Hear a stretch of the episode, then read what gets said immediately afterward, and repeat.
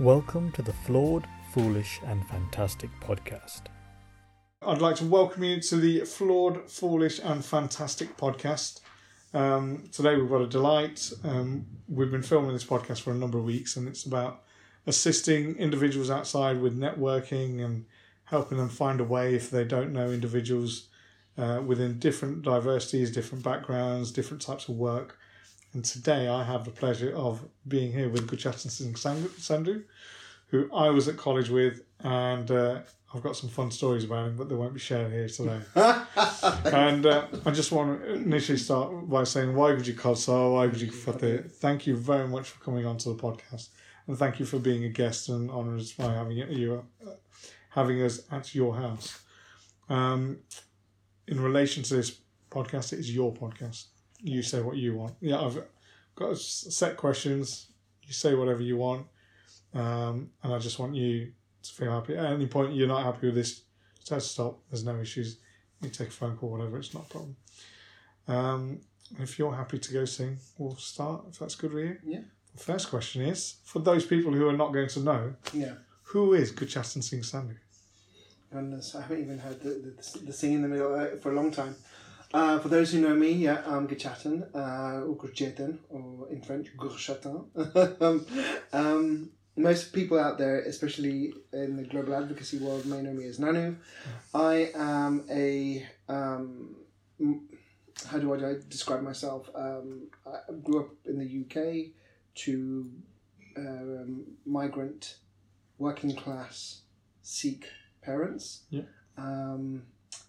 And we're currently working in, in the United Nations, uh, well, well, in the UN system, which is um, working for the International Labour Organization, which is within the UN system, um, a specialized agency working on uh, fundamental principles and rights work. Who am I? Um, I ask that question myself all the time, and I think it's a question that I don't think I've ever got to answer completely. I think I'm still discovering myself Yeah. at every single aspect. I don't think you stop learning about who you are. Um, I don't think you should stop learning about who you are. I think you should, and that's fundamental as well as a Sikh. Um, in the Japji Sahib, you know, we, we have, which is one of the first um, parts of the Guru Granth Sahib, which we talk about up, up um, what's, uh, you're going to correct me on this, I think No, up journey or up, which you know the whole idea of know yourself, and I think you never finish that. So for me, I think I'm on this journey about learning who I am, yeah. um, discovering and accepting my parts of myself as well. I think that's one of the hardest parts is to not Of just course it is. learn, but accept who you are. To critique yourself and take that criticism on who you are. Exactly. Um, so that's one of the one aspect of my, me. Who else am I? Um, I would say that I'm a person who champions social justice and believes in social justice Yeah. um, and equality of all. I think that stems from the values that I've grown up with with my in my community with my parents. That we have equality regardless of race, religion, sex, gender, sexual orientation, um, gender identity, you know, HIV status, all of that, you Yeah. know, that we are, um, that are, that we are all equal, um, um, and that our differences matter, Yeah. and that we have to be, those differences have to be celebrated.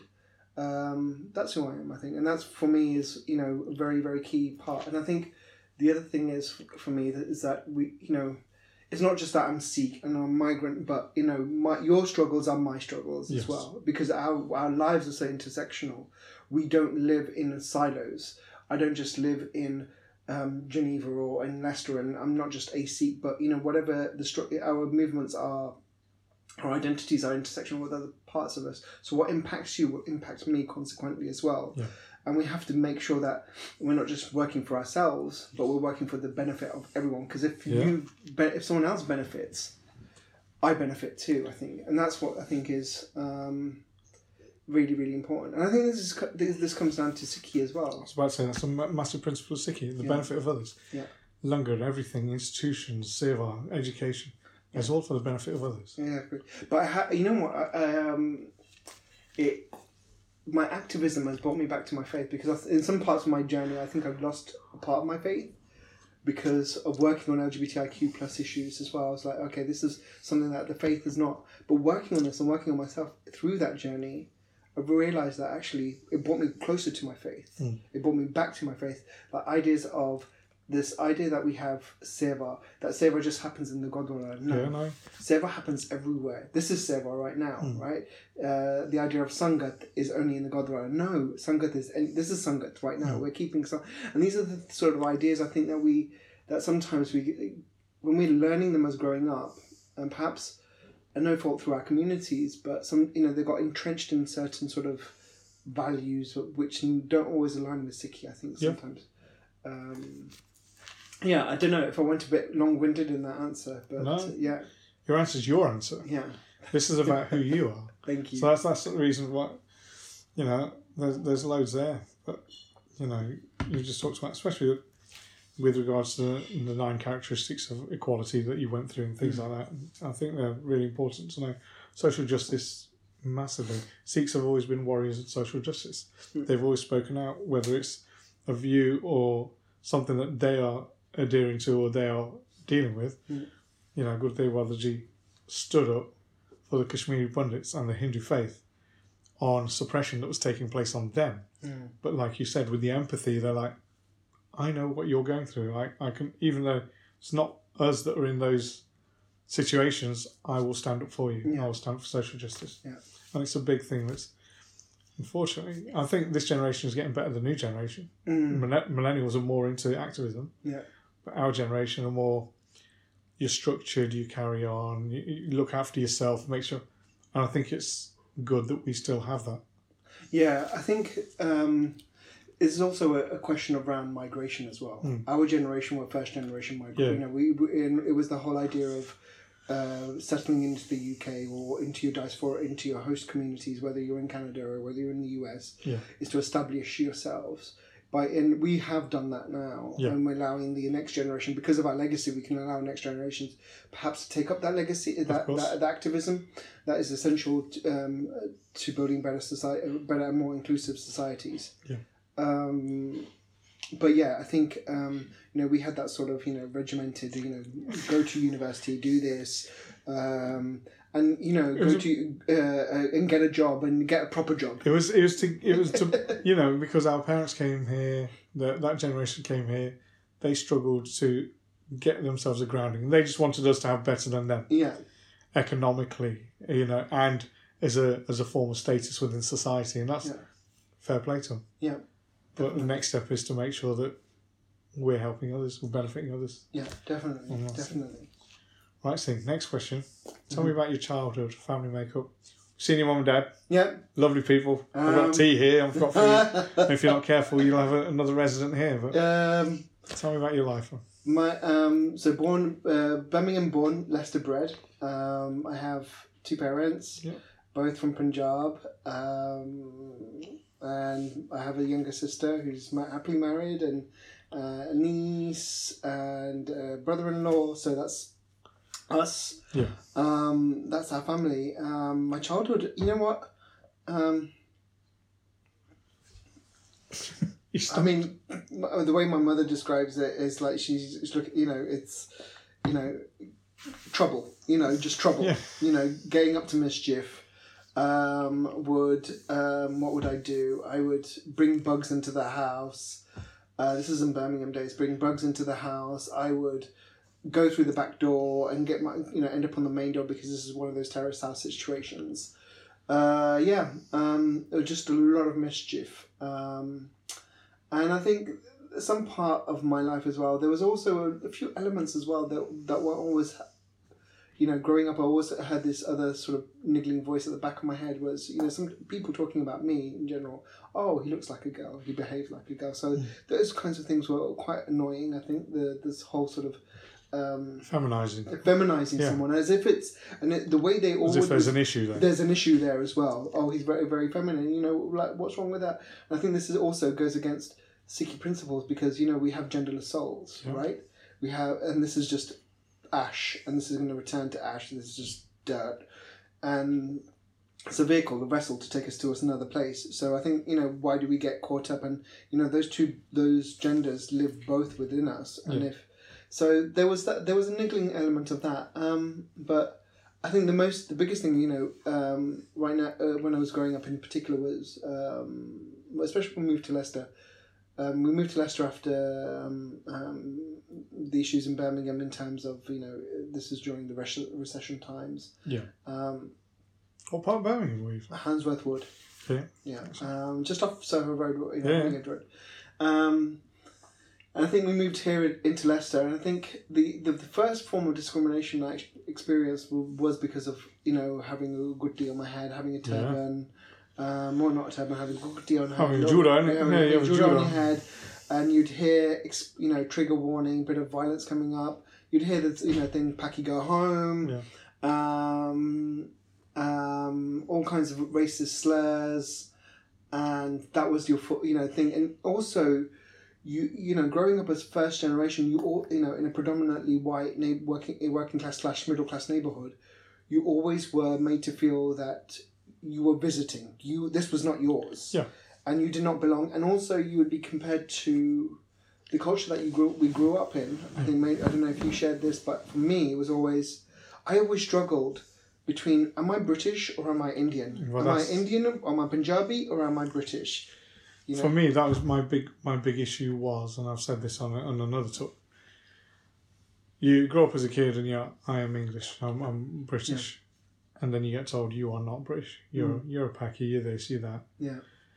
and then you go, I'm a Punjabi, and you get back to India and they go, you what you're not, you're not, you're not one of us, and then that's where I thought, I'm Sikh, and nobody can take that away from me Yeah. and that was how I had to identify myself because I, I exactly same as you. I was like, am I British? Am I Indian? Yeah. Am I British Indian? Am I Asian British? Am I? How do I define myself? Yeah. And then in the end, I went, fuck that shit. This is hard define myself. So I can understand that struggle. yeah, that was the biggest struggle. I think that um, I think always trying to fit in. Also, beauty standards, right? Hmm. You know, as I didn't give a shit. I still don't give a shit. so you do get compared to other people, Yeah. right? You your looks. Yeah. So you know, back in the you know, despite within our community, Yeah. we you know everyone would say, oh, it's Guru Sarup, it's beautiful, it has to be. You know, you are carrying that, but you, are still living in another you living you're in a uh, community within a community so external still you know your beauty standards are still white and western Yeah. blue eyes blonde hair i didn't you know now looking back i always thought i just did not want to be in the skin did not want to be see. did not want to be in the skin. Yeah. Why this? Why everything? And I think it's all of this work I've done on discrimination that actually sort of go back to look at that and go, actually, you know what? So yeah, I had an introspective Yeah. experience on Yeah. how your life has been. For me, that was, I think I, I just, I wasn't always comfortable. I always felt out of place. Yeah. Either in my skin, in my body, in my religion, in my faith, always, always, always. Um, even at college, I you know I never never talked about this as well. I think, um, but That's- at college as well. That's because of the era that we're yeah, in. yeah. The co- you know the era I always felt we had to fit in, and it was just this pressure to be something Mm. that you were told you had to be. You had to be something at home. You had to be something at college. You had to be something in another part. You always had to be something, but you couldn't be yourself. Yeah, yeah, yeah. Now, at any moment you let that off, you let uh, let people realize what you really are. Yeah. That's it. You're done. Yes, you know? yeah, yeah, yeah. Um, and I think the lucky thing is, you know, having gone to Geneva now, I mean, uh, I've been able to be able to do that. Even at university, I wasn't able to do that. Yeah. You know, I was just, it was such. University, I, was- I got to university, got, got to Birmingham, I was like, okay, finally can be myself. But even then, there was that sort of added pressure. Um, You're moulded. You have to fit in a peg hole, don't you? yeah, I remember at university, so I had a lot of um, Pakistani and Muslim friends. Yeah. We'd get cornered, and like, oh, you know, by other Sikhs, like, oh, Yeah, you know, know. are we all dead to you? Can you have, can you be friends with uh, Sikhs and not um, with Indians and not with Pakistanis and Muslim? And I'm like, I'm friends with everyone. I don't care who you are. You know, I was about to say people would be worried with our social circle when we were at college. Then yeah, exactly. we had Salem, we had Suno, we had we had, you know, we we were a mixture and we were a melting pot of different. I remember there's an example. We went, we ended up on a night out at Jongleurs here, Yeah, and uh, Shappi Khorsandi before she was famous was doing a stand up, and she's like, "Oh, look at the little Asian corner there. I bet they're all a bunch of Sikhs." Well, no, She's like, well, what are you then? And same, same was like, I'm Muslim. Sina goes, I'm a Hindu. She's like, wait, see, Hindu and Muslim together? You three together? Friends? Like, yeah. Yeah. She just couldn't understand it. So And that was the beauty. I think Yeah. that's you know you. that was we- our friendship, yeah, wasn't it? Yeah, it was our friendship, and we had that sort of a melting pot in in in in, in our college as well. Yeah. and that was a, yeah exactly. Um, but there wasn't that. In, uh, uh, There know, was there no tribalism, was there? yeah, there was a bit of tribalism behind it. There was a bit of, and also this sort of, um, well, you know, he speaks in a certain way. Is he a coconut? You know, we got I got called that so many times Yeah. and also within our sort of families as well. Um, you know, um, he acts like a Gora or this or that, that white person. Yeah. Um, so you just couldn't be. You had to, you know, sort of live up to this sort of thing that someone wanted you to be and had to be. And that puts a lot of pressure on our communities, and that drives mental health issues. That drives a lot. So growing up, there was that, and I think you know, kind, and even if I moved away to Geneva, it still went with me. Yeah, of course it is. It Baggage, still- baggage stays with you, don't it? and stays with you. And I think it's only until I was like 33, 34, um, uh, you know, after I went through counselling, Yeah. that I was able to sort of like, oh, this is mine now. Actually, I can be who I want to be. Yeah. And I'm going to be me. I'm not going to put on these things that, you know, where people force you into these sort of molds of this is what you have to do, this is what you don't, ha- you can't do and can do. So yeah, I mean, childhood was fun. Um, I, you know, I did get to do the adventurous stuff. I did go back.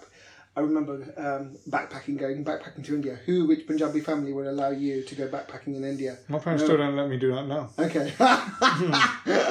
so I went backpacking uh, in India for six months, and everyone was telling my parents. My parents were like, put up, a, you know, put up a, not on a fight, but you know, there were, well, there was discontent about it. Yeah. Um, they were like, "Why does he want to spend, spend six months in India? Just go to the bend and come home." I'm like, "No, No. I want to see, Experience it. I want to experience it." And I, you know, going from Kashmir all the way down to Kanyakumari or on the on the west side, sort of following the west route, beautiful. Um, so that's what I did. Um, so very, you know, the odd one out in the family. You know, like he's in India backpacking. Like, okay. Yeah. Um, the other thing was um, bit of a, a, a bit of a. Uh, we used to have a collective called Shanti in Birmingham. That's still going on. Um, and it was an Asian fusion night. You know, eats east meets west kind of thing, and, and this is where I really found my tribe. Used to be a dancer, man. Yeah, Yeah, I and I used to be a dancer as well. Yeah. Uh, I used to dance in front of thousands of clubbers Yeah. at Miss Moneypennies. That's all I remember. That's all I remember. Yeah. Miss funny, Pennies. I remember you telling us about that. Like, So my I can see that happening because I can see. I remember you at college, let alone anything else. so yeah, I went off dancing. Um, we didn't. I didn't have my uh, parents to begin with at first. Told my mum, Hmm. and oh my god, yeah. So there were some fun times. Then I think my fam- parents finally, uh, my we told my dad it was like that, like okay, whatever, and you know. He, you know, came back one day and there's uh, c- um, relatives or friends of the family over. They're like, "Where's Gurjit come from?" They're like, "Oh, Birmingham." You know, what was he doing? He danced in a club in front of hundreds of people, and I'm like, "Okay, Thanks, thanks. you know, and then there's this automatic perception of you. You're this kind of a person. And it's like, well, okay, I enjoy what I do, you know, and I'm breaking the mold that you know this is something that we can do. You know, this it doesn't have to be this sort of different thing. So yeah, I got to. I uh, I- I'm I'm gonna l- label myself. You know, I was the odd one out. I was the odd pair of socks, uh, which is fine, and um, I got to have fun with it. And that was my life until it took me to Geneva. Yeah. And even dancing uh, helped in Geneva as well. Well, that's that's the thing for me. I remember you up to that point, and then the next thing I remember you getting, I'm in Geneva on Facebook. I was like, what the hell is he doing there? so for me, ca- can I ask you, how did you Yeah. go about going from college, uni, Miss Moneypennies, Yeah. being here in Leicester with us, and then the next thing I was like, he's in Geneva. Yeah. How did you end up there, and and what what what took you there? Um, so I went off to do my masters in Manchester. Yep. Um, That was after we all left. yeah, after you all left. Um, York. Well, no, Sunil was. Sunil still there. Yeah, Salem Salem was still. Yeah, yeah. Sunil there's a few of you that no, Boo was still there. Yeah. I don't know what year Bowie you were re- doing again. He's, he's doing year one again, I think. um, so there was, um, and in fact, I think Bowie and I lived in the same apartments. So I was doing my masters, Yeah. and then I met a good friend of mine now, James Lambert, who had just finished his internship from at the International Labour Organization, yeah. and he'd come back and. Um, He'd learned about this thing called SCREAM, which is uh, an acronym for Supporting Children's Rights to Arts, Education, and the Media. Yeah. And you know, she had his former super, well, kind of supervisor had proposed to him that um, you know why don't you do something at the university? This is a you know youth mobilizing, community mobilizing uh, tool that um, engaging young people through arts, education, and the media to do something about child labor. And so, doing this masters at the same time, we got engaged. We started doing stuff at the University of Ma- Manchester. Did, and I had an events background. Thanks to Shanti, as I was able to learn a, a few tricks of the trade Yeah. um, learn about the music industry a little bit, learn about how to do organized events, how to promo them, and how to work with volunteers. All of that, you know, sort of behind the scenes stuff I had learned. And so organised um, uh, um, this big event called Drummers versus DJs. That was a big hit at the university. We organised a debate together. So James and I sort of were co-founders of Scream Manchester, and I sort of really got involved in the activism for that. Um, and really enjoyed it and I got, you know got carried away with it. With that, after my masters, I started you know sort of saying, look, you know, how do we promote this toolkit around the UK education system?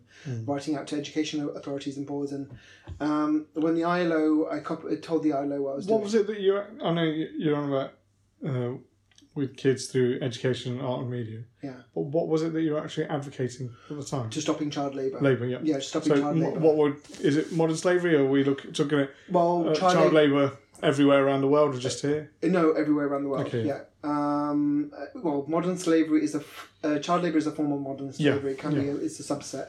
Uh, if you talk to the technocrats, it gets very, very technical. Yeah. And what modern slavery is versus what forced labor is. The UK government call it modern slavery. Yeah. Um, you know, at the international um, arena, we you know it's forced labor. Um, Yeah, sorry. You were saying you no, setting no, up this so, in yeah, Manchester. Uh, then, then you know, co-founded that. Then you know, started doing my advocacy there, um, and then um, I remember go then going off to then you know the ILO saw what I was doing. They're like, "Look, do you want to come to Geneva as an intern and learn?" Okay. And I was like, "Oh my god, okay." And let me sort of go back to my childhood. At the age of twelve, I remember turning around to a friend of mine at Lancaster Boys' School and saying to them. boo. Yeah, it wasn't boo. it was you and No, no, I'm just saying boo, Boo. that you went there. Not bad school, I don't know what it's doing now, but um, so a Lanky Boys turned around to a friend of mine in the playground and said, You know what, one day I want to work for the UN. Yeah. And, you know, after my GCSEs and my A level results and the university I went to, I thought that's never going to happen. So, you know, after doing my master's and then getting this opportunity to go and do a six month internship, why not? And I remember actually the same week I got the internship, the same week I got an offer from Leicester City Council to work um, there. And I was like, okay, to go off and do that instead. Could have been in the middle of town. What? you don't, exactly. And then my parents were looking at me like, "You're going where to do what?" Yeah, exactly. Well, you going you going where to do what? yeah. Um, and no one could understand only until they were you know that they were like, "Oh, it's the United Nations or it's part of the United UN system." So yeah, so six months turned into ten months, turned, and the internship finished. Uh, managed to get a, a, P one contract straight after my internship. Uh, that was you know um, then it was this three month contract, six month contract. Then it you know each time it was extended three months, six months until the end of two thousand and eight when I landed a project as the coordinator of that project um, for five years, for five, for at least three, four years, um, and that was fine. Then I jumped from a P one, P two. Then I had year contract, and that was it. You know. Yeah. And yeah, and the rest has been history. Um, So, what does your work in Geneva involve? From the moment you got there, what was it that? So you set out um, your aims and objectives, but what are your aims and objectives, and what what is it that you do? oh, okay. Um, well, so If you can say yeah, based on yeah, um, Security reasons. No, um, in terms of my, you know, we get called international civil servants. Mm. So there's an international civil service servant code of conduct, what we sign and what we can say, etc., etc., how we should be behaving, um, and you know, um, a lot of my work is project based. So um, we there's in areas of the ILO or most of the UN, there's core funding and the funding that is fixed, and then what we do is we get this thing called extra budgetary funding. So you know projects come in or extra funding comes in from from donors, from member states, from um, private uh, philanthropy foundations, um, and it's tied to a specific objective that aligns with the values of that organization or their foreign policy, right? Is it like? Sounds really weird. Is it like you get funded for different projects? Yeah, So so it's not just one role. It's a case of if an organisation come and go, we've got an issue with this. yeah, This is the funding. This is what we want as an objective. Find me a way of doing it. So Yeah, project exactly. managing. yeah. Project managing. Okay. So that was the kind of work I ended up. Um, so my actual first role was actually in campaign and communications, Okay. helping uh, engagement of youth, get you know designing activities for kids to do in schools Yeah. or in in um, you know different uh, fora. Well, Scouts remember coming to the to the UK for the uh, centennial uh, jamboree, uh, sp- spending like four or five days in a tent, uh, sleeping in, in in the jamboree for the UN and the other UN agencies were there as well. Uh, sort of help raising awareness um, for, on child labour and how young people can actually harness their skills Yeah. to talk about this issue. Um, so that then I moved into uh, goodness, um, sort of data management, um, and then it wasn't until I landed the first sort of big project that I started to learn about project management and policy development. Okay. And there, I think that was the sort of jackpot moment. You know, started to learn about how to design national action plans. So governments have national action plans against modern slavery, Yeah. national action plans against uh, child labour, or So you, you, we, we have like a control strategy. So Yeah. drugs, serious acquisitive crime, serious organised crime, firearms, drugs like exactly. so things like that. You'll get given a portfolio. Right, exactly. So we in the project, we, you know, we've designed it with a certain specific government in mind. They've got so many, they want, and and we've uh, negotiated it with the host countries where we're going to actually do the work. Yeah. Um, and um, um, and what sort of work is needed. So you know, reach out to a government. Um, if the donor and, and the the host the other, host government where we want to work, their values align Yeah. uh, they say yes we, this is what we need support on we'll go in and say right okay we're going to help design a policy we're going to help um, um, put in a child labour monitoring system we're going to help in, um, strengthen the labour inspection we're going to train um, uh, enforcement officers we're going to tra- train uh, judges um, uh, look at how to mainstream child labour into uh, social protection policies into education policies Yeah. so that that kind of thing and, and so that's where. So you're I- looking at it strategically rather than tactical. yeah Tactical is going, I need this done now, and this is how we're going to do it. But you're looking at cross sections of every part of society Exactly. Yeah. in order to make an impact at every level rather than just looking at one. Yeah. That's a bit mad. It is, but you're still looking at the national level. So Okay. it depends on what kind of projects and what the objectives are. So if you're going into like a child labour monitoring system, Yeah. that can be very sort of on the go ground tactical. Yeah. Um, and you have to make sure your goals are aligned because it's it's also behavioural change as well. So you're bringing about behaviour change. It can be very difficult. Then you've got things like okay, updating laws. There's a gap in the law. Yeah. Uh, for example, um, if there's a gap between the uh, uh, vocational education uh, between the age that you can actually pursue uh, technical vocational education and the, the age that you can leave school, if there's a big gap, like Yeah. two or three years, which Because in some happen, countries there is. You leave Yeah. you leave at fifteen, you leave at 15. and then at eighteen you can get into some of those vocations. Exactly, but You, you, you can't because because law subscribes because it's too dangerous. You're not old enough. You can't have access Exactly. to these things. Exactly, and then what's going to happen to you between your fifteen and eighteen? You're still in as a minor. You're not. Yeah. You don't have age of majority, Yeah. so you are more likely to fall into child labour. Yeah. So these are the kinds of things that you're looking at. Are you looking at uh, pornography laws? Uh, we worked in Uganda on that. I think we had to update that. Um, so yeah, there's different kinds of pro- projects. So yeah, did that up until um, became a sort of specialist in national action plans, uh, helping governments going through the process, looking at the technical issues, the consultative process. Um, so my areas of focus were policy, Yeah. um, and project management, and then you know ended up becoming the project director, and you know was on my way up to you know senior management level, kind of uh, not senior management, but sort of you know uh, off to become project. I was a project director, and I could have continued that path and become a like what we call a chief technical advisor. Yeah. You go off, and I remember off- opportunities being offered, and I went, nah, done, time out, change my path Why? because I wasn't learning anything. I'd done That's it fine. for. Um, It's about advancing your skills, and if you're saying that Exactly. you're not going anywhere, and it was about advancing my passion Yeah. for equality with my day job and the other advocacy work I was doing on the side within the UN system. Um, we've not touched upon that. And I'm, Yeah. not, I'm not going to touch upon that until you go through your work first. yeah, so yeah, now I'm working on. Um, so now I'm a program officer on non-discrimination and equal pay for work of equal value. And actually, you know, so in the I in, in the ILO we have what is called the Fundamental Principles and Rights at Work Declaration. There are four fundamental principles and rights at work: no child labour, no forced labour, or what you would call modern slavery, freedom of association and collective bargaining, and non-discrimination. Freedom of uh, non-discrimination is a cross-cutting against all three of them. Okay. Freedom of association is an enabling principle. So to eliminate child labour, forced labour, you need, uh, and to combat non-discrimination, you need freedom of association expression, and and freedom of, and non-discrimination cuts across all four.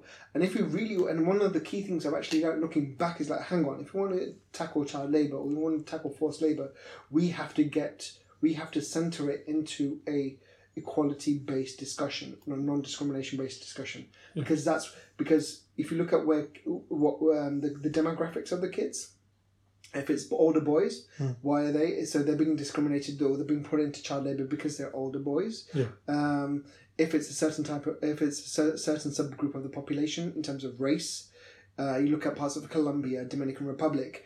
Why are Afro descendants more in child labor versus yeah, rather than- okay? So and Yeah. then if you look at caste, when you go to Southeast Asia, you start The Dalit Society, things like that. Yeah. So I think one of the key areas that um, I, you know, if I was ever to go back into child labour work, is make sure that our approach was centered in a non-discrimination approach, which I think is not being done totally right at the moment. Mm. Might have to crop, cut that out. That's all right. Um, um, so I think that's an area of improvement um, for us. But yeah, and that's brought me into non-discrimination work, and it's um, how to mainstream non-discrimination into the work of fundamental principles and rights of work Okay. but as at the same time looking at specific issues. And you know, my areas of specific interest are race, religion, and sexual orientation, and gender identity, and gender expression and sex characteristics. So there's sort of grounds of discrimination Is that what, is that what you're doing now, or is that your work outside of work? inside as well and Inside outside, as well, inside and outside. Okay. Um, um, I'm very, you know, my main focus is also equal pay. So working on equal pay for work of equal value. So with Yeah. the Equal Pay International Coalition, um, championing um, to close the, um, the gender pay gap between men and women. So does that work only in? Are you looking at that within government departments, or you're you looking at private industry as well? So Because private industry can Yeah. they can make up their own pay scales as they like anyway. I can understand with the discrimination between the genders. Yeah. I don't know how the hell they're going to do that. But you know, working in the government, you're working on a pay scale with years. Yeah.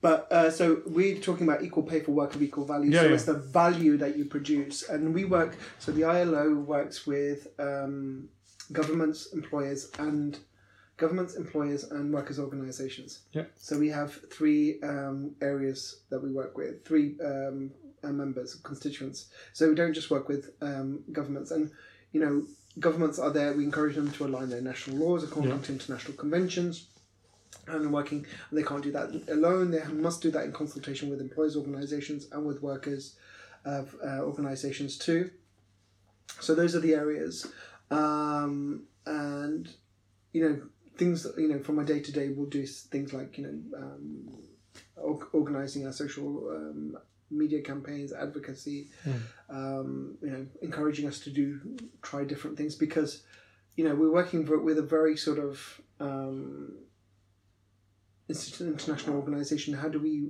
how does our message get down to folks uh, everyday folks who are just uh, trying to understand what we're doing? Um, so that kind of work and then um, things like okay designing projects you know okay look we want to tackle this. One of the key things that we've, we've done really, really well is we've got uh, global estimates on forced labor, child labor, right? Okay. There are no global estimates on non discrimination in the world of work.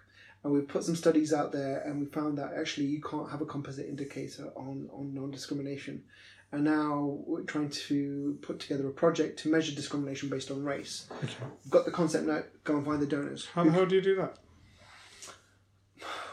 Uh, you know, I, I, look, I look at it with regards to just carrying out a main survey. Yeah. We get we get snap surveys all the time on a job. Yeah. And you're like, I'm doing this on a work computer through a work log on. Somebody's going to know what the hell I've said.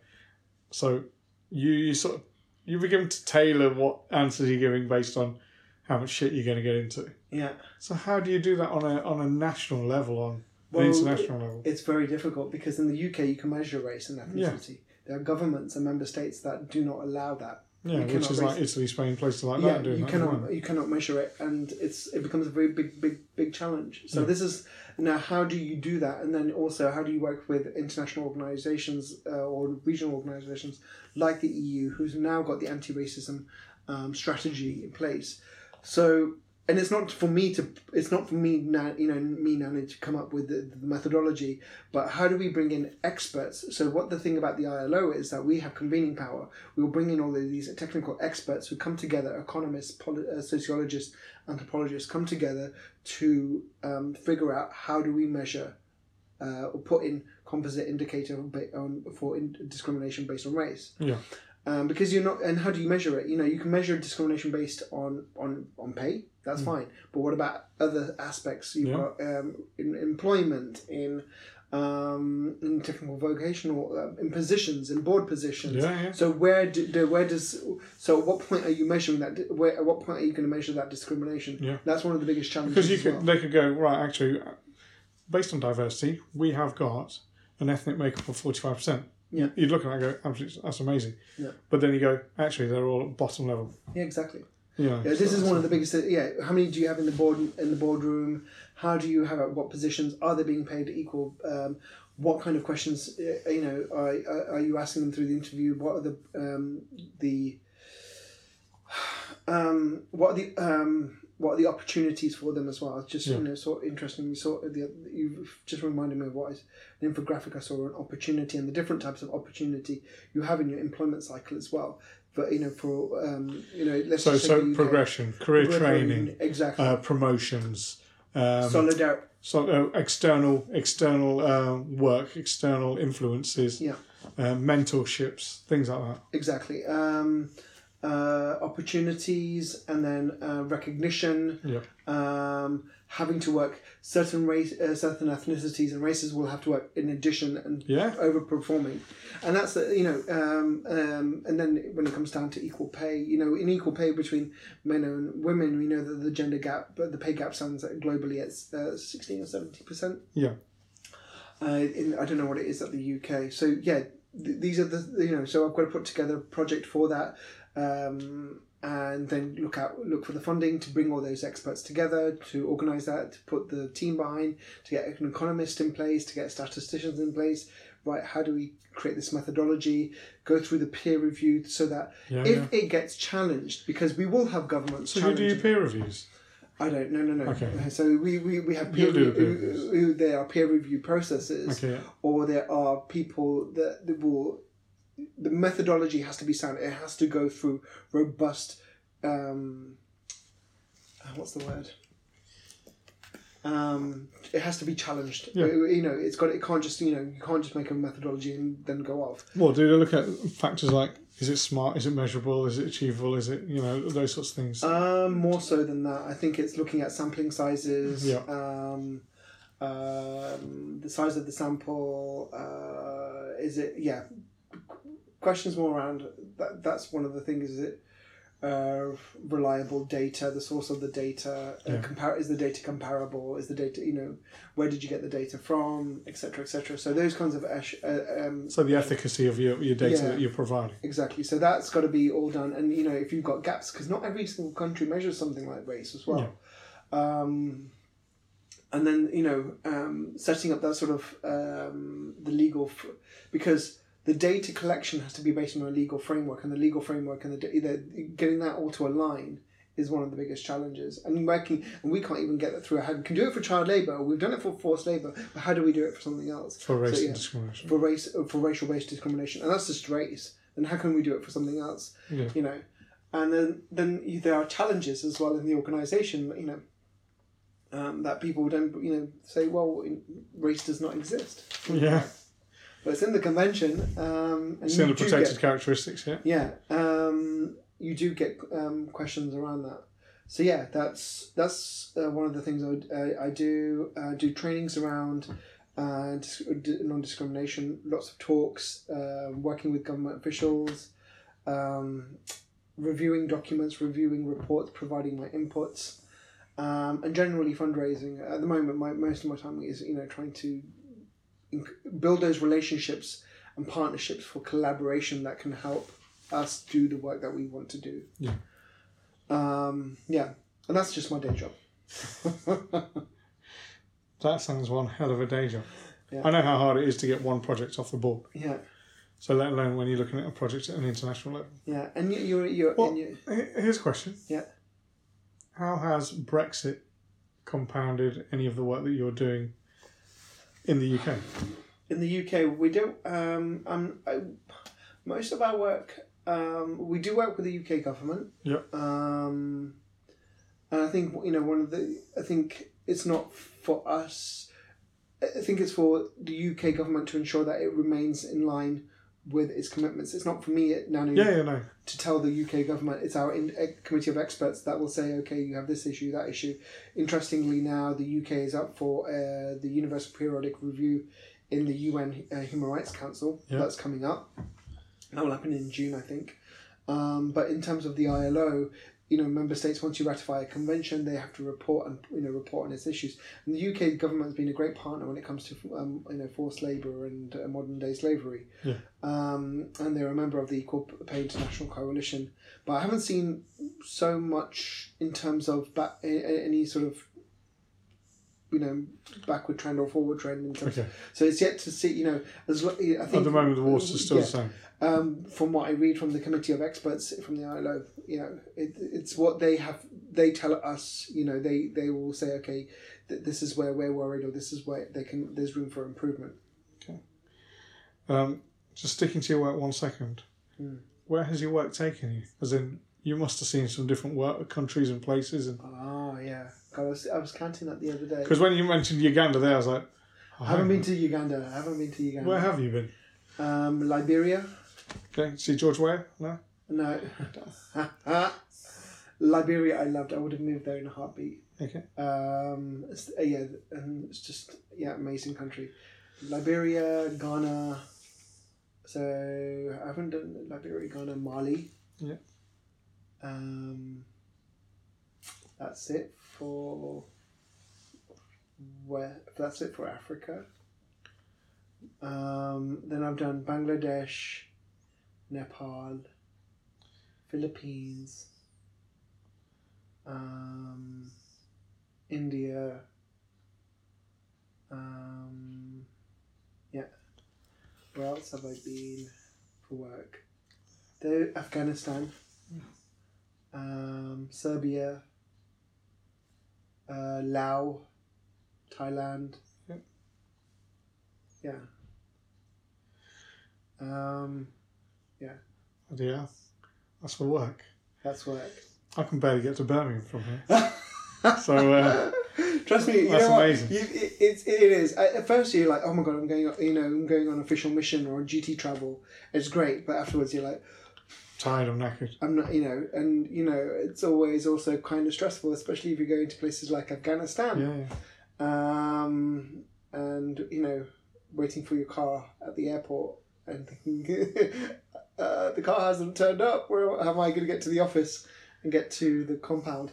Um, I'm guessing you've taken things back from experiences in these countries and just seeing how people live and things like that. Um, you take a lot back. You take a lot of people back with you as well. Um, the, um, um, you, and it, you take a lot of hope back with you. Okay. you take a lot of hope back. You become more appreciative of what you have. Yeah. Seeing what they don't have. Um, Yes and no. Uh, yeah. I, um, uh, I know it gives you ho- hope and faith for humanity a little bit more. You do get a little bit more of that. Yeah. Yes, we are privileged and acknowledge that that you have that privilege as well.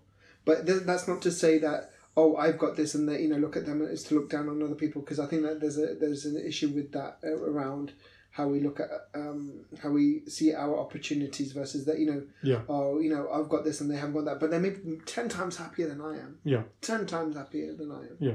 Well, just because you know we have we're focused on materialistic goals exactly and things like that and where yeah they're not. yeah and I think that sort of you know um, um, that kind of comparison doesn't I think help um, us in you know our you know it also the the issue with that it promotes a savioristic um, attitude oh look at them we've got to help Yeah. them now um, we, we have to provide them with their tools to help themselves Yeah. uh, if they want to and if they you know and how do they want to help themselves and where do they want to go It sounds amazing, man. Well, it sounds like you've been to places that are not your, well, you know, they're not your general holiday tourist sites. yeah yeah yeah But it's like I was talking to, was talking to somebody else we went to college with, and she ended up in Ethiopia, and I'm- it's somewhere I've always wanted to go.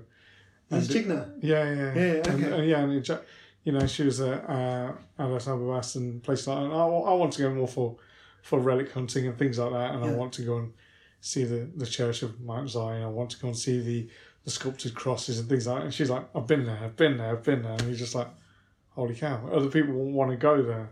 Yeah. Um, but it, it depends what you take back from it. And, Yeah, you, t- you take a lot back. Yeah. Um, you take a lot of humility back. Yeah. A lot of humility back. Mm. Um, and a lot of, uh, yeah, faith again, like I said. Yeah. And sometimes frustration. You're like, okay, um, how do you convince someone that, you know, you're. The, the, how do you know that what you're doing, you know, that is so detached from a policy environment is going to impact on these people. on, on people that are struggling to put two dollars, uh, making a living of one to two dollars a day. Yeah. You know, um, and that's that can be frustrating. That can be frustrating sometimes. Um, but it also puts determination behind you as well. It makes you even more determined. Well, that's cool. Right. We talked about your work. Yeah. What I want to now talk about is the work, the advocacy work that you do outside. Because I I've seen a lot of your stuff, especially on on, on Facebook. Is that that's the only way I'm following you. Yeah. But I've seen you do a lot of talks and a lot of things on there. Yeah. But I think it's important to talk about your advocacy work because that's for me is a massive reason why me, as well as the work that you've done with kids, but you've been doing so much advocacy work. What is that advocacy work and how did you get into it and what are you doing presently?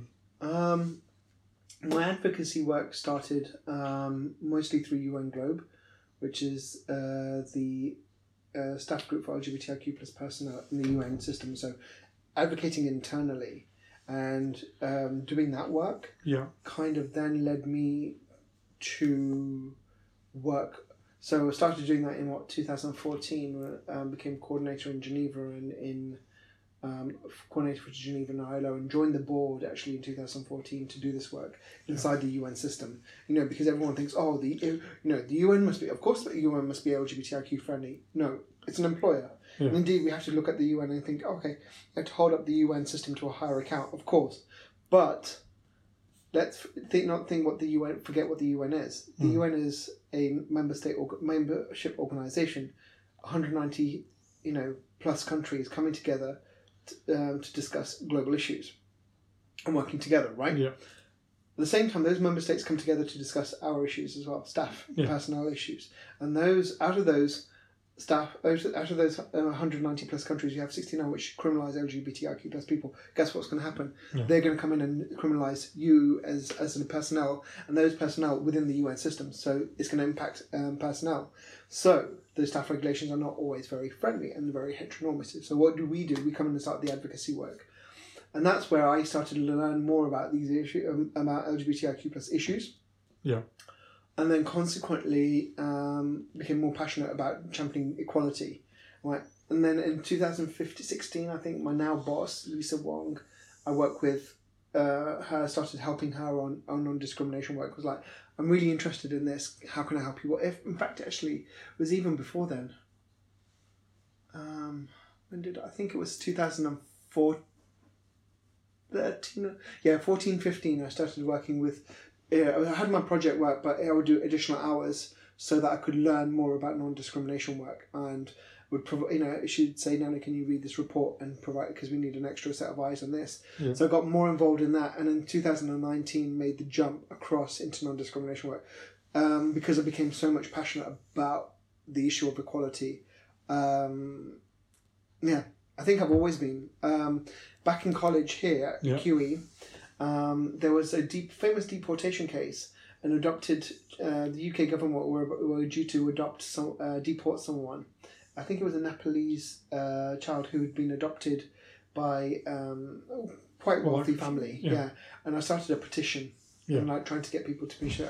I don't know if I roped you into standing with me on, on in front of the clock tower. Town, yeah, yeah, we Yeah. in town.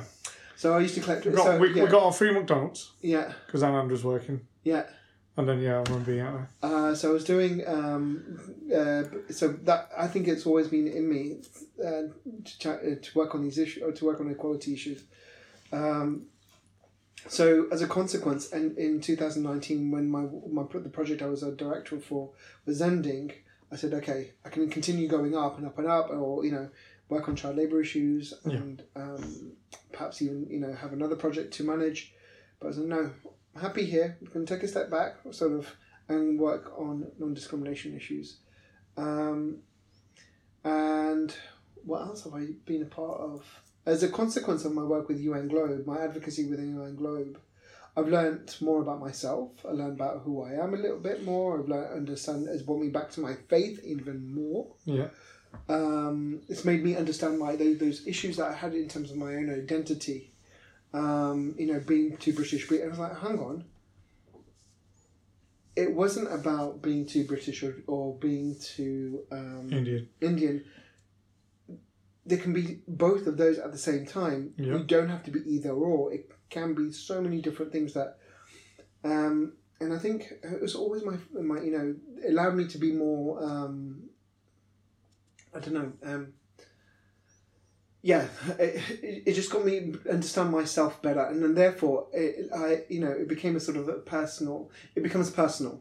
Yeah. You know, as a, as a person of color, as a person of faith, you know, um, on these different spectrums of encour- holding these different identities, you're able to um, internalize it more and Yeah. speak on these issues more. You become more empathetic, Yeah, empathetic towards those definitely. issues and views. and you learn start to learn more as well and you start to sort of unpick all of those toxic behaviors you've learned to cover up yourself um, yeah so i got more involved in that then started helping other organizations um, after that did um, s- um, bit with international family equality day ngo and most of my work has been through UN Globe, you know, sharing um, um, my work, sharing um, the work of UN Globe, and learning about how discrimination manifests itself. Yeah.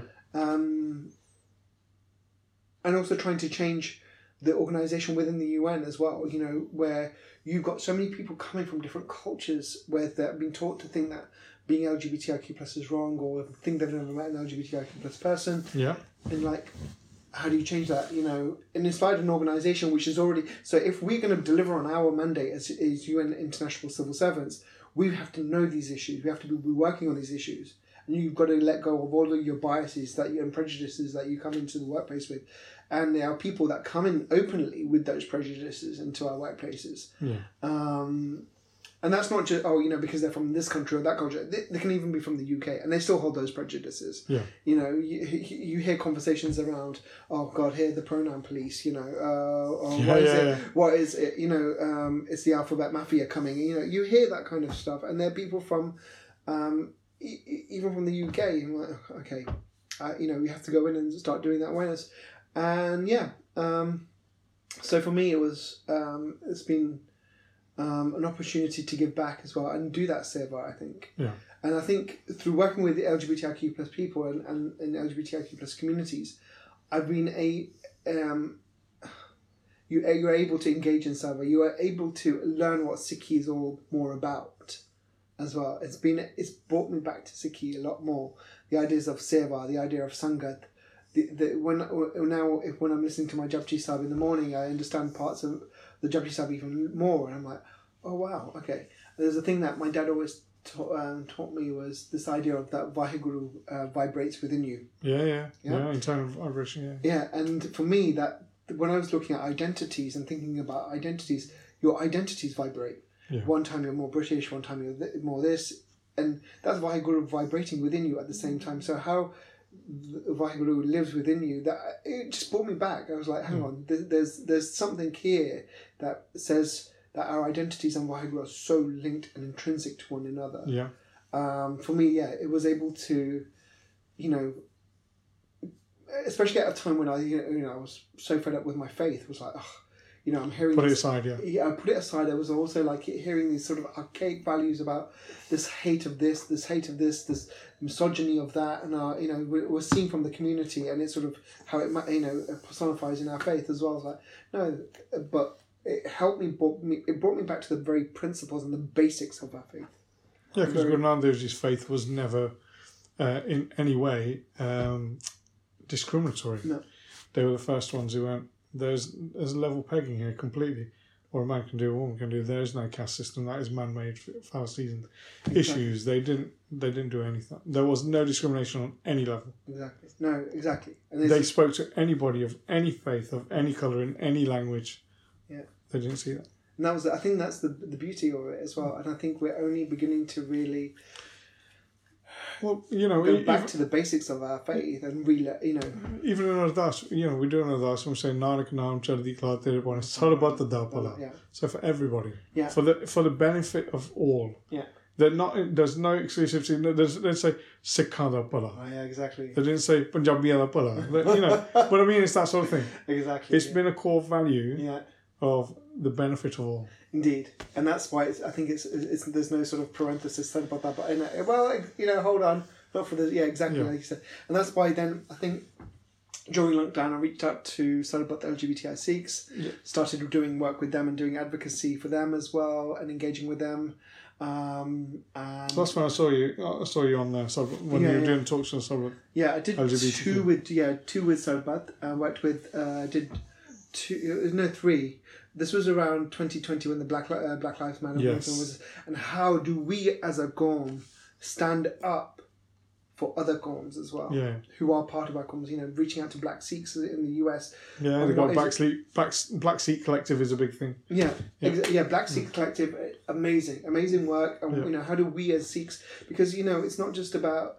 This is the you know the message of our our, our of our panth that you know we you know support. It wasn't just about you know um, um, religious oppression. It's all types of, of, of forms of oppression, and I think this is what our panth needs to do more as well. And people in our panth need to do more. Yes, we do great seva you know, we see the great work that is going on, especially in the UK. But how do we also stand up for other communities beyond just giving food and water and stuff? That's very important. Yeah.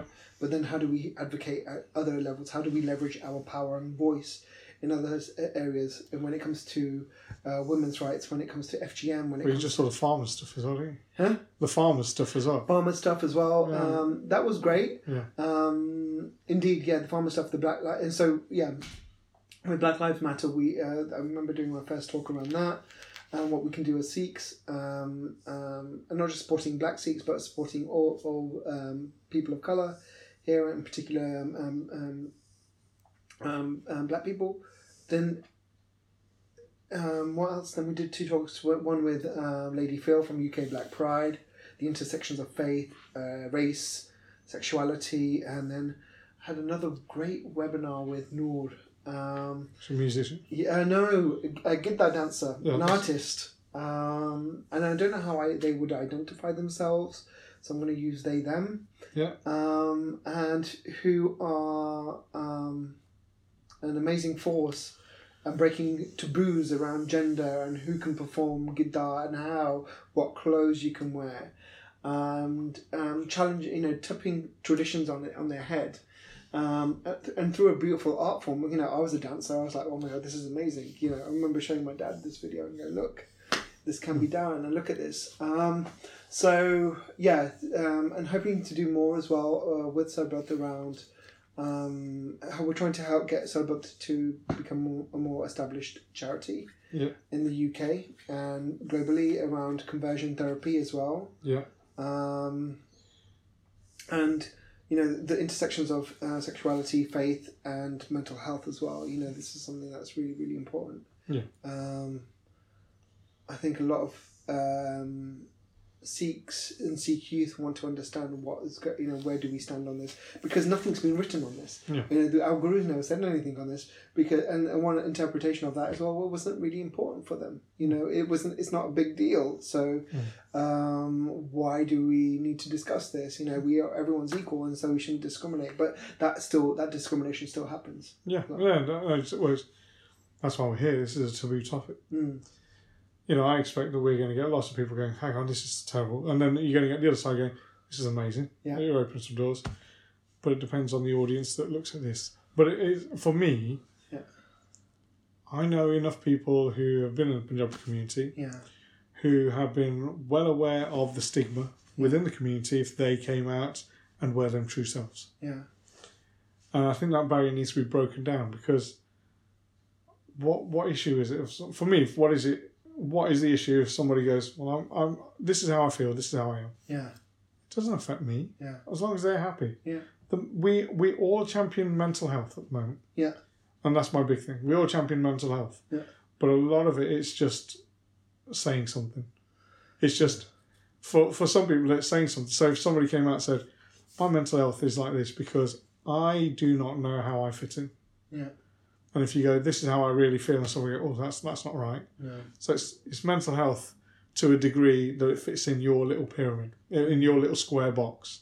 And the moment it falls outside of your square box, it's you've got a problem, or you need conversion therapy, or you need to do this. Yeah. And I think it's important that we talk about these things. Yeah, I think that this whole shame, this whole idea of shame and sharm hmm. has stifles our conversations. It's It it's not it. just that. Yeah. I, I I got divorced. Yeah. That was a big stigma. It's like, Yeah. what are people going to think? And you're just like, I don't care what the outside world thinks. Yeah, I don't care. Yeah, yeah, yeah. And it's that exactly. sort of thing. It's the shame and shame is the big thing that runs in our community. It's like how people perceive this, how people look at our family. How can we go to these events? Go to the fucking events. I don't care. Or don't go to them. Yeah, I um, I think this is the biggest. This this is what's going to uh, set our community back is is is shalom Yeah. and the question of shalom as well. Um, I, yeah, don't care as long as and that you know breaking away from that and it weighs you down. It Yeah. weighs us down a lot. Um, this whole idea of lucky kiko. Yeah. You know, I don't care about lucky. Yeah. You know, They're not My- sat here with me. yeah, exactly. Yeah. And also, it's not Lucky doing um, my, the part for me. It's me doing part for myself Yeah, and exactly. connecting with my guru. It's not me and Lucky connecting with the guru. Yeah. It's me connecting with the guru, right? Yeah. So I, Yeah. and also, you know, there's a whole sort of question of, um, you know, is it really Sikhi then? Yeah. Is it really Sikhi? Because actually, what you're doing is But bringing. not if you're being discriminatory Um, or towards of course. Because it's like I said, the first thing that comes out is for the Sarbat Da Bhala. yeah, And you're looking for the benefactor of all exactly. things like that. and that's the main thing is everyone benefits um, and that's why I think I do a lot of my advocacy work is like you know um, how do we and even within the LGBTIQ plus communities you have this whole issue of well marriage marriage marriage I'm like well hang on no not just marriage it's important Yeah. yeah the right to marriage the right to have family the right to have all of this forget right but how are we going to help others Yeah. how are we going to link this to uh, environmental issues how are we going to listen to link this to indigenous issues what about tax justice Yeah. okay there's an issue right let's talk about tax justice how are we going to listen to it to to climate justice it's lgbtiq plus communities or people of color we don't live in silos Yeah. We live with um, in, in we live in multiple communities. We hold multiple spaces where we can, and therefore it becomes very very important that those movements we show solidarity one another because it goes back to what I was saying earlier. It's you know. Um, it's all it's connected. Yes, it's all intri- intrinsically linked. Inter- yeah, exactly. Yeah. So it's very, very important that, um, yeah, we have that solidarity for for one another. Oh, that's fine. With regards to the Punjabi community, there's quite a few actually on YouTube now. There's quite a few individuals who have gone, this is who I am, this is how I present myself, this is what Stephen work, and it's quite good. It's opening up doors and barriers, barriers that have been there for such a long time that need to come down. But if we've got somebody here listening, Mm. and they're a member of the Punjabi community and they are like LGBTQI plus, Yeah. uh, and but they're having difficulty Yeah. being true to who they are or want to come out. What advice or assistance or groups would you put them in touch with, or could you could you Um, offer some advice here now? Um, I'm not not trained first health mental. No, it's not. No, no, but it's not that. It's um, like if yeah. somebody wants to know, going, actually, I'd, I'd like a safe group where I can Yeah, talk. yeah. Reach out to Sarbat, Okay. uh, LGBT Sikhs. Um, let me just, uh, I forget that we just changed the website as well. Um, find it. Um, mm, it's, yeah, sarbat.net. Yep. Um, reach out there uh, for awareness, support, and resources. Um, you could also, um, yeah, so there's that. There's also Taraki as well. They do a lot of work. Who's that? Never- Taraki, uh, men, uh, mental health group. Um, there's other spaces. If you don't want to reach out in a faith based space, there's We Create Space that I'm also part of. Um, you can reach out through there. Yeah. Um, that's a good um, resource as well around mental health and intersections of um, um, being LGBTIQ plus. Um, what else? There's there's a few others uh, you know that are out there Yeah. um, that I can um, name. There's um, Sanj the LGBT uh, Sanj the LGBTC. I think they're on Instagram. Um, yeah, or yeah. Alternatively, they can contact me directly, and I'm happy to put in touch. Well, Um, I'm on LinkedIn. Um, right. Okay. LinkedIn, Gurchetan Sandhu, Yeah. And then on Instagram and uh, Instagram and link uh, Instagram and Twitter turbanized with the Z. You know, Turbinator was taken. I did see that the other day. I was like, "Turbulence, who is it?" I, know, I realised with your photo on there, I was like, okay. So Turbulence. Um, Facebook as well. Facebook as well, yeah. Um, and uh, happy to sort of direct people to the relevant resources. And that's that's all I want. Yeah. Um, and I mean, my first advice is I think there's a uh, one of the key things I often hear is in you know especially if you're UK based is uh, are you out to your families are you out to this are you out to that okay let's this whole thing about being out sometimes especially Yeah, yeah. in our It's about being true. Yeah. yeah it's, it's about being true to True to yourself yourself.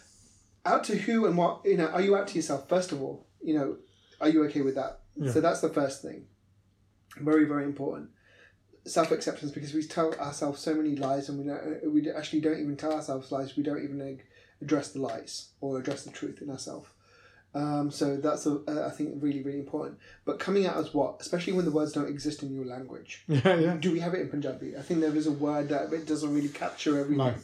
it doesn't really capture everything, especially if you're trans or intersex. There's a lot of confusion between tra- trans and intersex. You know, I often have uh, questions or uh, discussions with um, um, parents around what is uh, what is what is the hijra community, what is uh, Ginnar, what you know, how do you how do you define Yeah. as intersex? And often hijra gets confused with intersex. It's like okay, it's not the same. Um, so the words are not there. Here you get confused with the word that we, the term cussor that we use. yeah, well, Yeah, that's, that's- uh, well, that's- that that is offensive as well. Yeah, exactly. Yeah, Cuss is. Yeah, this. yeah, yeah.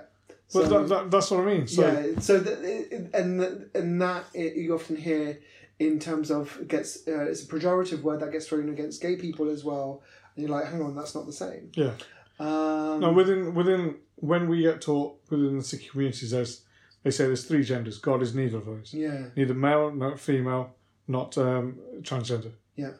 It it is in not a third gender. There is Yeah. no third gender. So that's what they're saying. So, but the term kusra Yeah. is like I said, it is a negative. It's a pejorative. It's got yeah. a massive negative adjective compared to it. Yeah. Um, so going back to that, yeah, uh, the the right words don't exist. Yeah. Uh, the other part then is that then, um, are you in an environment where it's safe to be out? Yeah, exactly. Okay, so one of the key, key things that, especially for UN Globe or Globe members, who are, where we have LGBTIQ plus staff working and living in parts of the world where it's criminalized, Yeah. where you can be murdered for even being LGBTIQ plus. Yeah. Um, you cannot come out. So you know, do you have economic security, financial, uh, economic slash financial security, emotional security, physical security? If any of those are not there, Yeah. you know, you need to evaluate. You are responsible for your own Safety. safety and well-being. So if you cannot guarantee all three, or you need support within one of them to actually be out and then say this is who I am, you know, you need to question that. So it's really, really important. You know, we can't, you know, you know, uh, there's this whole thing. You know, let's everyone be out. Yeah, be, but the, you're like, what's the point if you're going to get killed? Yeah, minutes time? Right, we need you. Yeah. And those are the voices that we need, especially in, in the LGBTIQ plus communities. Those are the voices that are needed the most Yeah, and most valuable as well because they're living in the shadows. Yeah. They don't get heard from enough. Yeah. And so, you, how do you provide? So, one of the key parts of my work is how do you provide space, safe spaces, and create safe spaces for people to feel safe to come forward. So, if you do reach out to me, know that it's going to be done in trust. Uh, I don't know where the yeah trust, confidentiality, privacy. So, if someone tells you something like that, it's not your business then to go and pass it on to tell someone else. yeah, There's a lot of that in um, our communities. Sonia, one of them. yeah, Sonia, one of the kudi. Is it now? Sonia, one of them munda kudiya munda patan. And you're like, Mm. okay, don't that information. If someone tells you in your own communities, do not pass it on. It's not for you to be shared with. So in, in that sense, when you come to me and you share something, um, yeah, uh, reach out on that. Um, so happy to take uh, to guide them through. I may not have the answers. I may not have the yeah. answers. But it's not that. Sometimes you need somebody to just talk to. Exactly, and I'm happy to do that. And a lot of the time, people do just reach out. I just need someone. I want to. I'm working with a group of people, or what? Um, I need help on or advice on this. Yeah. And it's most of the time, it's like, oh, you know what? I just needed someone to talk to. Yeah. And that's the most important part. You know. Uh, so you know, yeah. If you want to, contact Uh, you on all those social media networks. um, yeah, happy to to be available in those spaces. Okay, good. Well, couple of couple of quick questions. Yeah. First one is, you've mentioned sort about the LGBT uh, Sikhs and, and Sarbat.net and places like that. Yeah. What are the networks you're currently working with, Um, working with or well, or you work for, or Um, you have an advocacy for for some of these? Um, so I've got my day job, UN Yeah. Globe as well, and then I do uh, so but LGBT Sikhs. Yeah. Uh, do We Create Space, um, and then do International Family Equality Day NGO. Also a, a fellow for um, Sal- Salzburg uh, Global LGBTI Fellowship. Um, and then you know I've uh, connected with uh, say UK Black Pride. Okay. Don't do anything with them directly, but sorry, but there's a part of um, the, the the network of UK Black Pride. Yeah. Um, yeah. Uh, so those are the big ones I'm part. Uh, would say I'm part of and get involved with, or um, working now. Um, working closely with uh, Jayne Ozanne Foundation. Um, uh, Who's that? Sorry, Jayne Ozanne Foundation. Jayne. Is Yeah, Uh, looking at faith. Okay. Um, what else? That's um, that's the big stuff. Or yeah, in addition to the day job, um, and do a lot of speaking engagements as well. Yeah, I saw one the other day. Yeah, um, doing one tomorrow, but I suppose it's going to be aired already by then. Um, on um, symbolic violence Okay. Um, called Viram, a really interesting organisation that's being or group that's coming up in India. Um, yeah. Um, Got loads on now. yeah. Next question is, what are your future plans? um, What are your future plans, or what are your future goals? What What is it that you? uh, continue to doing Seva, Seva for me. I think. I think that's my. I think keep on growing and learning. That's my my individual plan and championing LGBTIQ plus rights or Yeah. just non discrimination. Well, you won an award recently. Yeah. What was that for? Um, Before I forget, because that's that's that's quite a big thing. Yeah, that was the British LGBTI Awards uh, for exceptional inclusion. I- I think. Yeah. How, how do you get vo- nominated for I, something like that? um, a colleague at work, a very good friend of mine, um, Adam Bowers, nominated me for my work that I was doing internally and externally inside the UN and outside of the UN as well. Did you know about it? Um, when uh, it not when the nomination happened, but uh, when I received, uh, Yeah, you know, yeah. you've been nominated. Can you provide us with extra evidence? Yeah. I was like, okay, fine. And when I got nominated, I saw the shortlist. I went, there is no way I'm going to win this. Yeah. There are some amazing people doing out amazing work, but yeah, um, won that. Yeah, it's Uh, awesome. I saw it a couple of weeks ago. Yeah, with and then I wasn't able to go to the award ceremony, uh, sadly, because it was during COVID and there was a lot of complications with traveling. And then the British ambassador in Geneva offered to Hand that to. Present that to you. Okay. present me that at the at the uh, British uh, mission in, in, in Geneva. So yeah, in front of uh, what is called the Equal Rights Coalition. That's So awesome. yeah, So yeah, sorry, uh, I had to, but I totally forgot about that. Sorry, looking at still continues to do so. Uh, championing LGBTIQ right, yeah. uh, work. Um, I think growing in myself as well. I think um, I, you know, um, uh, I think I, there's still a lot of understanding around our faith and want to do around these topics as well, around trans rights in particular. Would you not look to get on your own platform? I have thought about it. Because you've done talks. Yeah. You're doing a talk now. Yeah. I have thought about it, and I've got there's something in the back of my mind I'm thinking of. Um, but I don't want to say yet. That's fine. Uh, maybe um, that you know perhaps looks at not just at because a lot of the LGBTIQ plus rights is always around marriage and that, and I'm like, hang on, there's more to this. Yeah. It's about economic rights, it's about social, cultural, political rights. I think perhaps something around that. Yeah. Um, but right now I don't have the bandwidth. Um, yeah, uh, to do that, I think um, I would like to perhaps do some more webinars with uh, um, and more chats around that. What I would love to see one day, this is not my future plans, but I would like to see this this this conversation being taken up. It's been already ta covered in certain areas, Yeah. but taken up a little bit more seriously as well, and more. Um, What do you mean within within our faith? Within our faith, Okay. yeah. Within our Within faith our faith and faith groups. Yeah. yeah. and, and taken up. Um, and you know, not even discussing marriage at the moment. Everyone's like, "Oh my god, equal." Not you know, okay, we're not Yeah, going to yeah. discuss that yet. Uh, and we uh, that that discussion has to happen at some point, and that may have to happen at one point. Yeah. And we will get cross that bridge, but we're not even there yet. Let's stop the violence. Let's stop the hurt and the hate first Yeah. yeah before we even get there. Uh, that's a key thing, I think. So yeah, um, and I think those are the key areas for me. I think social solidarity is one of the key areas that I'll keep on continuing to work on. Um, uh, championing rights for all people, workers. Um, yeah, I mean. Um, I think my, a lot of my activism started here in the UK as well, in, in Leicester with the Indian Workers Association. I think there's that part. Is it still going? The Indian Workers Association. Yeah, Pro- Probably not. You're not here now. It's probably Ah. gone. You don't know. I've got no Um, idea if I it's still that. You know, I, I learned a lot through them as well. Um, and when you know, I think one of the key things is that you know, not forgetting that our parents were working class. Yeah. Well. Um, how does a working class person actually end up in in a, in a, in a position like I have? I Yeah. don't know how I did it. Just glad it happened. I'm glad it happened. I'm very grateful it happened. Um, No, that's great. Like I said, it's really interesting to know what your future plans are when you when you come to that conclusion. That'll be great. Um, with regards to this, have you got any questions for us in reference to anything you've said today or anything you want to bring up that we've missed out? Because this is your opportunity Yeah, to talk. yeah, This is for you. Um, what do you, as a as a podcast, Yeah. as a as someone as well, you've done a lot of work around faith and faith based communities, and what do you see the biggest challenges for our faith in terms of inclusion, and where is it going to happen?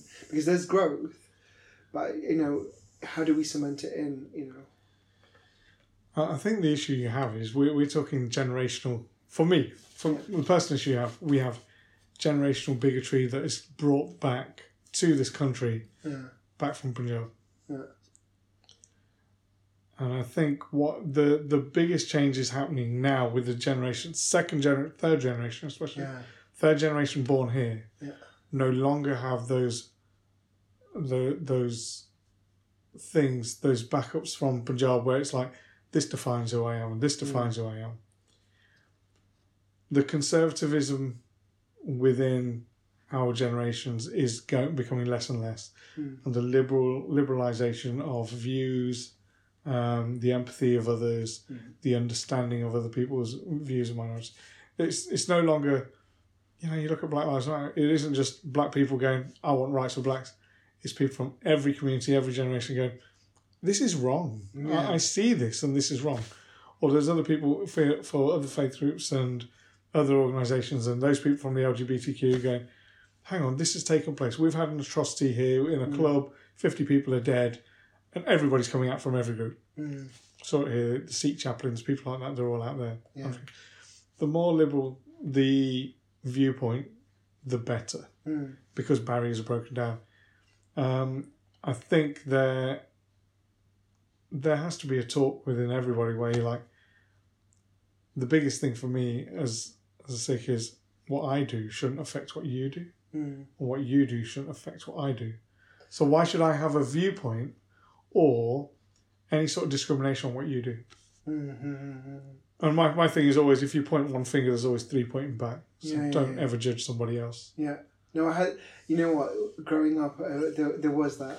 There was uh, there was that. There was someone that actually said to me, he "Goes, you know what? Because of you, I I'm scared that this is gonna come back on me on this." And I'm like, Yeah. and and that was somewhat, you know, uh, and I was like, "Oh my god, wow, what what a narrow world we what you But live, but live in." but I had that narrow mind. We all had that narrow Yeah, mind. we And as you grow, yeah, you exponentially grow as a person. yeah, And your view your barriers break, break and break and break Mm.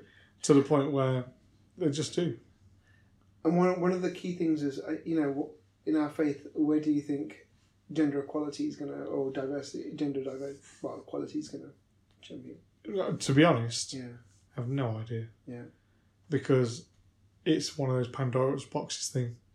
Until you open that box, you don't know what's going to come out. Yeah.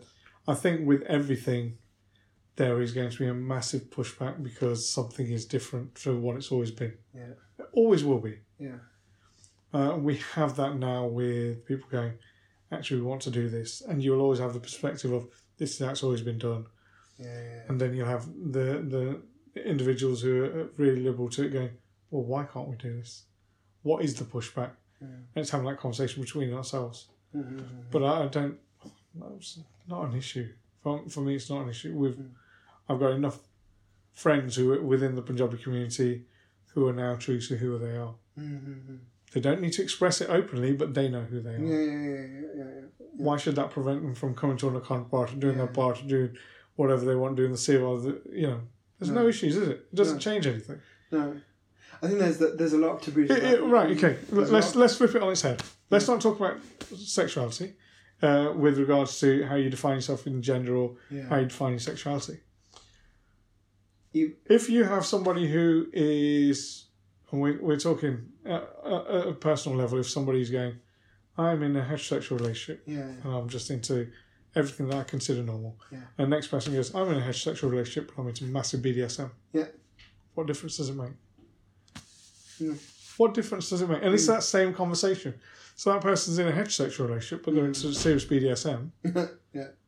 But what difference does it make? They're still coming to the God, they're still doing their thing. so Yeah. What difference does it make? Yeah. Yeah. And that for me is that's my personal viewpoint. Yeah. But where we look at it at a national point and an international point is when we start getting minds together who don't think like that. And you've Yeah. got to start breaking down their viewpoints. Yeah. And I don't think. And it's the same way we've said before. I remember being in the in the early, uh, sorry, late eighties, early nineties, when you're like, "Can hell, there's a Gora with a bug on. What's Yeah, what's going on?" yeah, yeah. So those are, they, they've had those sorts of Yeah. things, and it's it's going to be again learning to gain a, a level of acceptance because it's something that you're breaking from. It's normal. Yeah.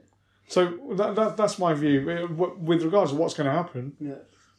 I, I, don't know. Yeah, yeah. I think even even if we get to, I mean, your the whole your whole, I think BDSM is that's even a far fetch from that. Even ableism, Yeah. disability within our community, is so taboo. You say, you say to you say that, and then you get somebody like Bhagat Puran Singh "Who Opens Pingalwara," which is made for disabled kids, kids that are in refugees, kids that are in homes, and look what he's done Yeah. on his, on his own. Yeah. He was a child uh, of a mother. His father didn't want to know anything to do with them. They were left. You look at what he did with his life. Who is this? Uh, Bhagat Puran Singh Okay. from. Then he came to Amritsar Yeah. Uh, after partition. He uh, helped somebody. Basically, he was helping people in the camps when partition happened. He had no money, Yeah. and he found somebody who had just passed away. He had lots of money on him, and then he started his organisation, and he helped people all of his life. Yeah. yeah. Is one of the best things to go and see in Amritsar. It will break you because you look at kids and go, "My God, I can't believe this is here." Yeah. So he broke down barriers. yeah, yeah. And today barriers are being broken still with his work and Dr. Indrajit Kaur, who is there now Yeah. and heads it. Um, definitely worth, worth having a look at. I'll send you some links after yeah, this. yeah, but, definitely. but those sorts of things are there. Yeah. So there's a, the problem is we have, and, um, and this is within the whole society, we have an element of what we consider to be normal. Mm. But we have that element ingrained with us by other people who consider this is normal. You know, it's the acceptance of what is humanity. That's what. That's how I see it. Yeah, yeah, And that's what I think. Being in the job I am yeah, over twenty years, I've broke. I've seen those barriers broken in my own thought process. Yeah. You know, and and that's what it is. It's about, and it's the same with Gurbani. Gurbani states that while there is a avidya, while there is ignorance, Mm. there is no acceptance of reality. There's no acceptance of the truth. Mhm. Although that is talking in a spiritual context, same in the materialistic world. Why do you have an ignorance about people, that's where fascism, racism, all these isms come in because Mm. there's an ignorance. Mm. You know, the ignorance of, oh my, we saw it in the 80s with, with the AIDS pandemic. I could catch this from just kissing someone. I could catch this from using their utensils. I could catch this, break down those barriers. Things change. Yeah, And it's that sort of thing. And I Yeah. just think education even- yeah. is a big, yeah, big thing. And it's like they say, you know, Gurbani on a spiritual level says Gyan and Jan Gurdiya Agyan and Dirvana. So it says through knowledge you can take away the ignorance and Mm. that's what eradicates ignorance, knowledge does. And that's what's going to help you become one. yeah, definitely. And I think uh, that is on a spiritual level, on a personal level, and a worldly level, in the same way education is massive. And you know yourself, you've gone from studying in Manchester, being educated on something in activism, to going, I'm now at the UN and I'm learning something more, something more, something more. Yeah, yeah. And it breaks down your own personal barriers. Yeah. No, definitely. I've learnt a lot, a lot, a lot. Continue to learn as well. Well, I hope this is going to give you some more introspection on, on your own self. Just talking today.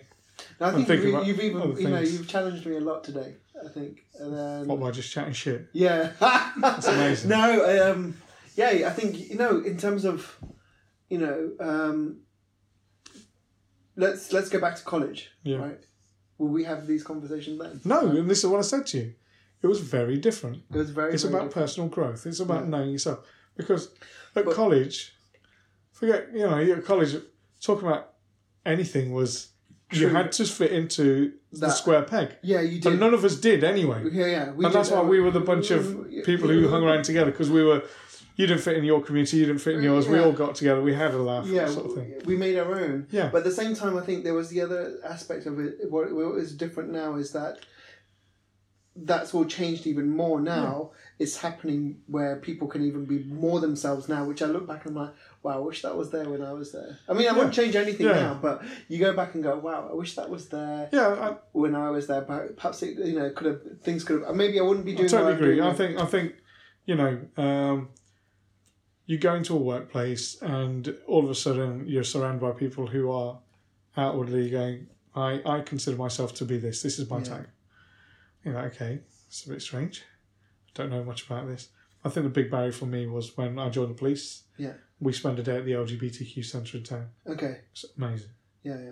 And that's the first time I was just like, oh, I didn't know this, I didn't know this, didn't know this, didn't know this. The level of education breaks down those barriers. Yeah, yeah, it does. Uh, and that that's the big thing. Yeah, but that's the, that's the difficult thing as well. It's, it's not just education; it's about dialogue as well. One of the key parts is that how do we, and then we'll be interested to see who you're also going to be talking to, is how do we counter hate? because what's happening now is do we shut the conversation down Yeah. or do we keep the conversation going how do i bring in a racist and i want to have a conversation with you about your views and opinions Yeah. but also try we have to do that. We, we do Yeah. that through uh, educational programs, and we do that through Prevent. Yeah. So Prevent is a big thing with regard to counterterrorism, and, and you know, so Prevent is a way of stopping people from going into criminality who have already got biased views due to ignorance. yeah And we look at an outlet. Sometimes it's a case of actually the reason why you sit in front of the internet looking at Daesh stuff or uh, National Front stuff or Combat 18 or any sort of uh, far right Yeah. uh, views is because they haven't got an outlet. He's sat at home because he's looking after his disabled mother, yeah and all he's got to do is look after his mum and sit on the internet. tell you what, let me give you six weeks, six hours a week. We bring somebody in Yeah. to look after your mum. You go to a play, you go to a youth group, or you go to an educational facility yeah where you get away from that. yeah yeah And it's that sort of thing. It's about looking at ways to engage uh, and get these views better. So, where you're looking at workshops, where you're talking at talk groups, where you're looking at engagement practices, where you're looking at efficacy within the, workplace, you've got to look at it like you're looking at your project management Mhm. at different views. You might not be able to talk to people, but you look at changing legislation. You might not be able to change legislation. legislation. You do a workshop. You might not be able to do that. You get people to go visit, uh, talk to the victims of hate crime Mm. who have uh, by, or you talk to those people who have promoted hate crime in prisons, and you get them to come out like they're doing with um, the knife crime stuff, like they're doing with the um, the gangs, the organisations in London, like they're doing with firearms criminals, like people like Maajid Nawaz, who was involved after 9-11, he was in Egypt and doing things like that, and all of a sudden he's an LBC radio presenter who's had to go through change himself. He, he's going, this is my personal experience, this is how I went through. So it's it's about a lot of levels. It's a lot of levels, but you can't do it at one. No. Try to do it one, it's not going to work. yeah yeah yeah I hope I haven't bored the shit out of you there. No, you haven't. No, I'm just blown away with, um, you know, I'm not the same We- dickhead we were at college. you know. yeah. no, we were. Uh, we no, in terms of you know, it, uh, you know, people look at us and go, "Oh wow, you're at the UN." I'm like, no, wow, don't do that. Like, wow, what you're doing. I, you know, I think the world, the world has tipped itself. You know, we've gone back. The world is tipped itself upside down. In terms of we, you know, we haven't moved away from worshipping kings and queens to worshipping billionaires and millionaires. And instead of worshipping them, we should be worshipping our teachers, our doctors, our police force. This is what this is about. um, you know, respecting their police force, working with the medical community. Oh, I, you know, hate, respect- I hate the police. I only do it because I get paid. yeah, I'm, I'm sure the LGBTI community also have that sort of uh, It's yeah, not issues. It's not. But it's that sort of thing. Um, but this is this is the reason for today. This is Yeah. this is to spark conversation. Whether it's negative or positive, I don't care. Hmm. But spark that conversation. Yeah. Have that conversation. Somebody wants to listen to this and go, I'm not following this shit anymore. Yeah. Fine. Yeah. Because there's always going to be individuals out there. There's going to be other people who are going, oh, okay, this Hmm. might open some doors to me. There's other people who go, I now might understand people around me that I've tried to cut out of my life. Mhm. And it's about having that discussion. And that's that's what this is important for. Yeah, yeah, yeah, yeah. I know there's a lot of that. There's a lot of that, and I think you know you go into the Sikh forums as well, and you see the hate around these topics, around other topics as well. You're like, God, you know, can we actually, you know, Have you seen my, my Sikhism and Snippets account on, Yeah. on Instagram? yeah, I I try to promote all type of Yeah. all types of Sikh uh, groups. Yeah. All, and you get hatred of they're not to do with this, they're not to do with this, they're not to do with this. yeah, The only way you combat it is by yeah, talking about it. yeah, yeah, yeah, And then there's there are occasions where you're like, I can't talk anymore because I've provided the evidence and views. yeah, And he's still going to badger on you, badger on, yeah, yeah, yeah, and you, you give up at that point because you're like, those individuals are never going to listen. It's there. yeah. Go and research, do that extra bit. That's what you got to do. You know, for me, I'm not bothered about it. No, no, keep on doing your work. Keep on providing spaces for people like us as well. Well, no, we'll do. We Thank will you. do. Thank you. Um, with regards to this podcast, Yeah. the- you know, like I said, flawed, foolish, and fantastic. That's what we are. Me and Manpreet Singh, we are the flawed and foolish. Yeah. And you are fantastic. The stuff that you've told us about today, I really appreciate it. You've shed some light to people who won't know. Mm.